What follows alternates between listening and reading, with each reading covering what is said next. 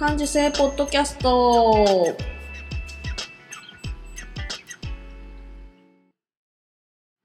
子供の頃から感受性が豊かだと言われ続けて大人になったデザイナーまゆが日々気になったことを感受性豊かにお届けする感受性ポッドキャストです。今日も遠くの友達にカセットで声を送るような気軽な気持ちでスタートします。こんにちは。デザイナーのまゆでございます。本当に寒い日が続いてますけどお元気ですか？と私は元気です。元気にしています、うん、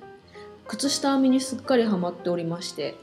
先日あのー、あれ夏に私の誕生日にいつもスイカものを送ってくれる友達についにカニカニ柄のソックスを編み上げまして送ったら本当に喜んでくれて。あと他にも友達にもあの猫柄の靴下を送って喜んでもらったりしてまあしめしめと。なんか新しいこう方向性ができたなと思ってまたちょっと新しい編み方にも挑戦しようかなと思っているところです。うん、いろいろあれはねあの楽しいこととか興味が湧くものっていうのはいいね。ドキドキするしなんか追われる感ないからね。あの何？終われる感って終わる終了の方じゃなくてこうなんか次に次は何を出そう何を出そうみたいな何やればいいんだみたいなあのそういう後ろから追われる感みたいなのないんでねマイペースってすごくやっぱいいことなんだなとつくづく思います。ほいであのー、そうそうインスタをやってましてねであのビジネス設定にしてたんですよ。そそれがあの私何年か前になんていうの企業道場かっていうのに行ってたことがあってで、まあ、会社大きい会社辞めて起業するんだみたいな感じで半年ぐらいかな企業道場週1回のやつ通ってそのビジネス的な考え方はどうのとかなんかうんなんていうのかな人脈だとかねそういうのを学んでやってた時期があってそれでなんか一人会社みたいな風にしていろんな設定をなんかそういうビジネスモードにしてたんだけどその大きく広げた看板を徐々に小さくしていくっていう作業を今していてでそのインスタもあの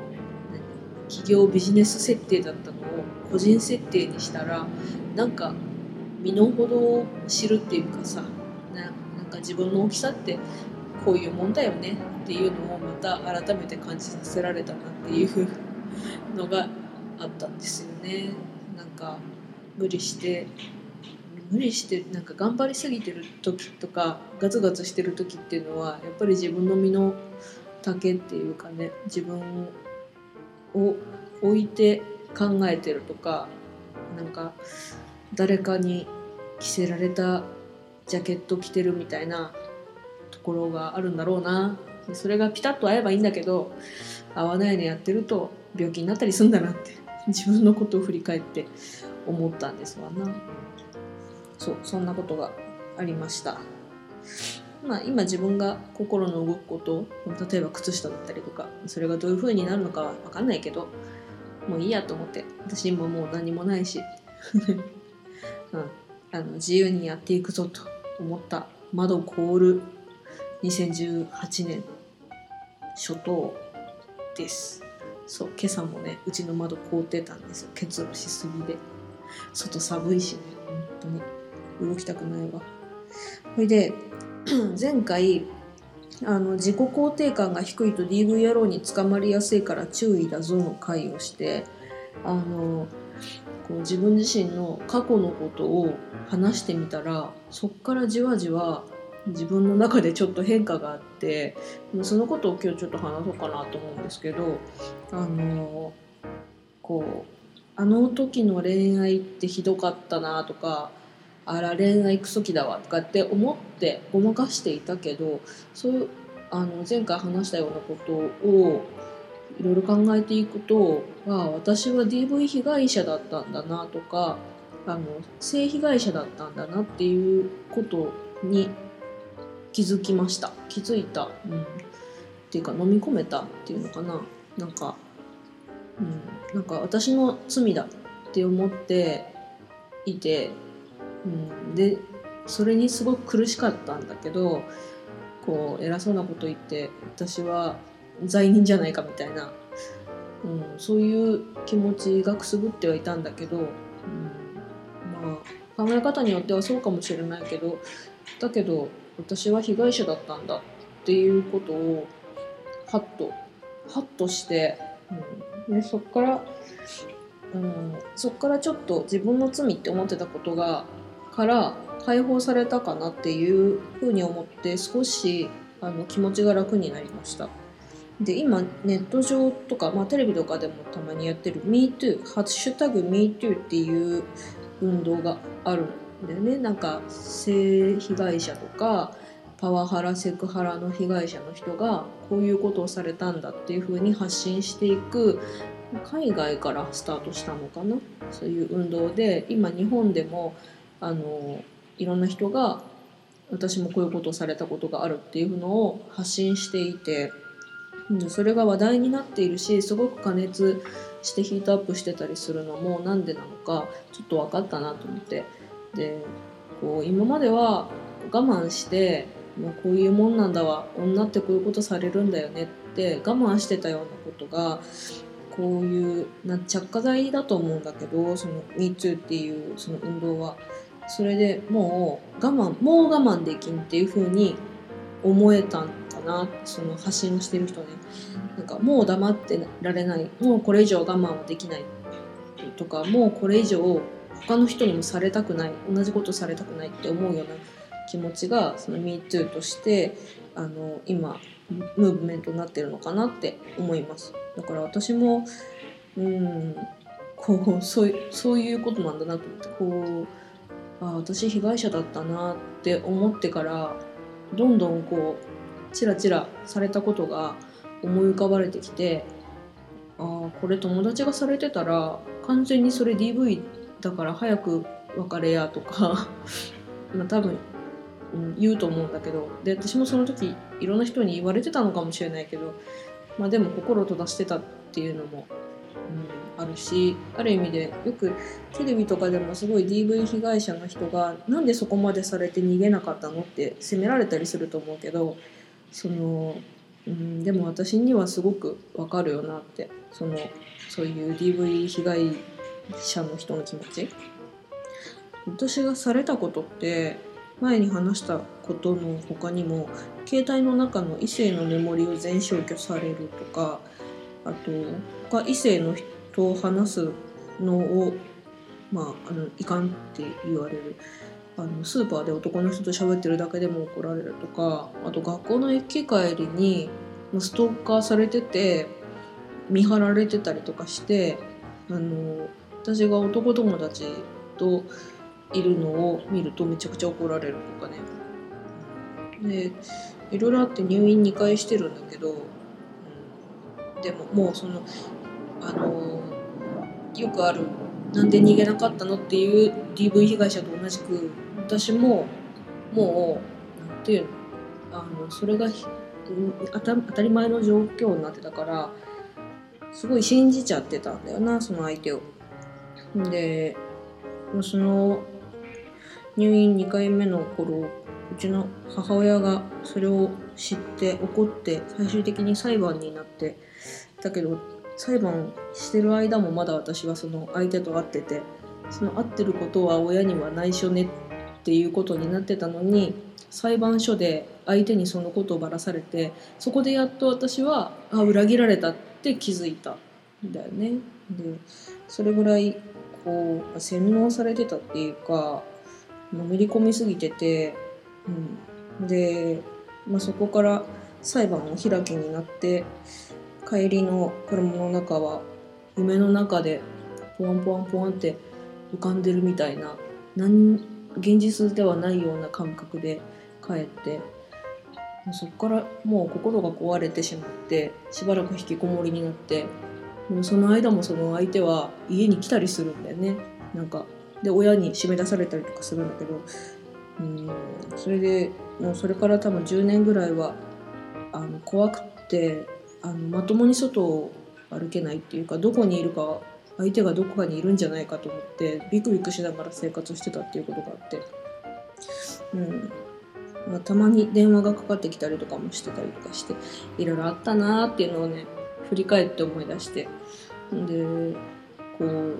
私が今あれは DV 被害だったなとか性被害だったなって思うんだけどそのケアを誰もしてくれないしその怒り狂った母親が裁判を起こした時にあんたは快楽に溺れてみたいな風にして怒られたっていうことでまた私はすごく傷ついてでうんで心を閉ざしてたんだけどそういう心がやっとちょっと解けたのが姉の一言で「私の大事な妹になんとなんてことをしてくれたんだ」ってすごく怒れたって姉が言ったことであ優しさに触れたっていうかそれでそこから嘘をつくような恋愛はもうやめようとか親とか家族に言えない付き合いはもうしないでおこうって思った、うん、だけどそこがまた あのフックになってこう家族への依存とか母と姉が心に住み着いているっていうことのまあきっかけっていうか、まあ、そそういうこともあったんだけどでもうん。それをずっと本当にこの私が HSP だっていうふうに思うまでの、まあ、1 5 6年か。ずっとその罪悪感とあのなんていうのかな。すごい辛い思いをしてきたんだけどうんとえっとねその HSP の本をいろいろ読む中であの気持ちが楽になったのがエレイン・エヌ・アーロンさんっていうあの HSP を提唱した、えっと、人の本で「些細なことにもすぐに動揺してしまうあなたへ」っていう本の中のあのなんていうかな本を読んでいく中で HSP は激しい恋愛にあの落ちることがあるっていうような章を読んであ私だけじゃないんだって思ってで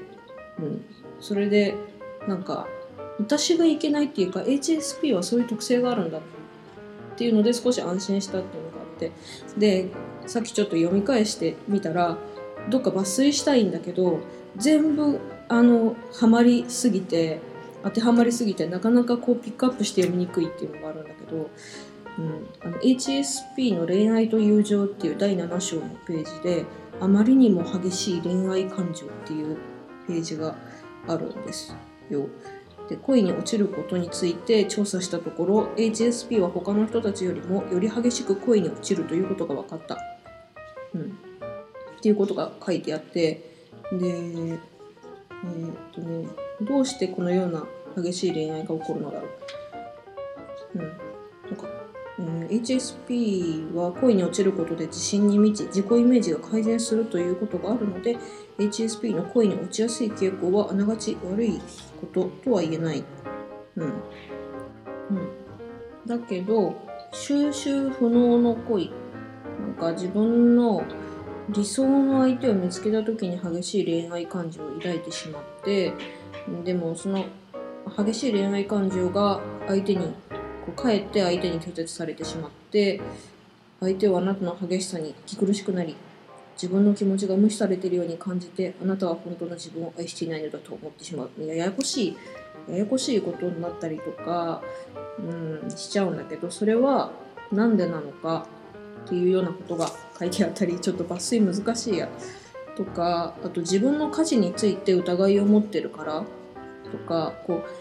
う、うん、抑圧されたなんか今までこうこうこうしなくちゃいけないとかああしなくちゃいけないとかこれをしちゃいけないとかなんかこうギュッと抑圧されたものが恋愛っていう形をとって爆発してしまうっていうことがあるんじゃないかっていうことが書かれているんですよね。なんか、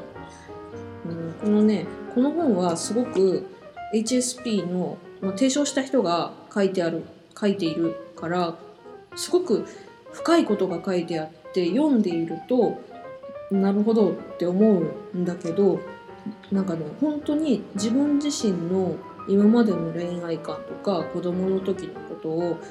マジで書き込んでマジで思い出せみたいなことになるからあのなんていうのかな最初 HSP かもしれん自分はって思った人は別の本から読んでいく方がいいかなと思うんだけどちょっといろいろ読んでもうちょっと自分のなんていうのかな？中身を知ってもっと良くなりたいって思ってから読むのがおすすめだ、うん、と思うんだけど私この本を読んでそういう自分のなんか恋愛で陥りやすいなんか落とし穴？恋の落とし穴？なんかいい言葉使っちゃった？なんか、うん、は自分の罪ではないんだっていうので少し報われたような気がした本だったんですよね。うん、なんかねえー、あそうそう。とね HSP が恋に落ちやすいもう一つの理由だ。なんか HSP は社会が理想とするタイプではないのでで、まあ、これよいろいろ本読んでたりとか HSP とはって思ってあのいろいろ読み込んでった人ならわかると思うんだけど HSP の自尊心が低くなりやすい。だから誰かが自分を求めてくれるだけでラッキーだと思ってしまう。しかしこういう恋愛はうまくいかない。しばらく経ってみると恋に落ちた相手は全く自分のタイプではなかったと気づくことになる、うん、って書いてあって。なんかなんかわかる。なんか求められるだけで喜んでしまう。んですねよくわかる、うん。から結局最終的に大事なのは自分自身なんだな自己肯定感を常に高めていくっていうことをする、うん、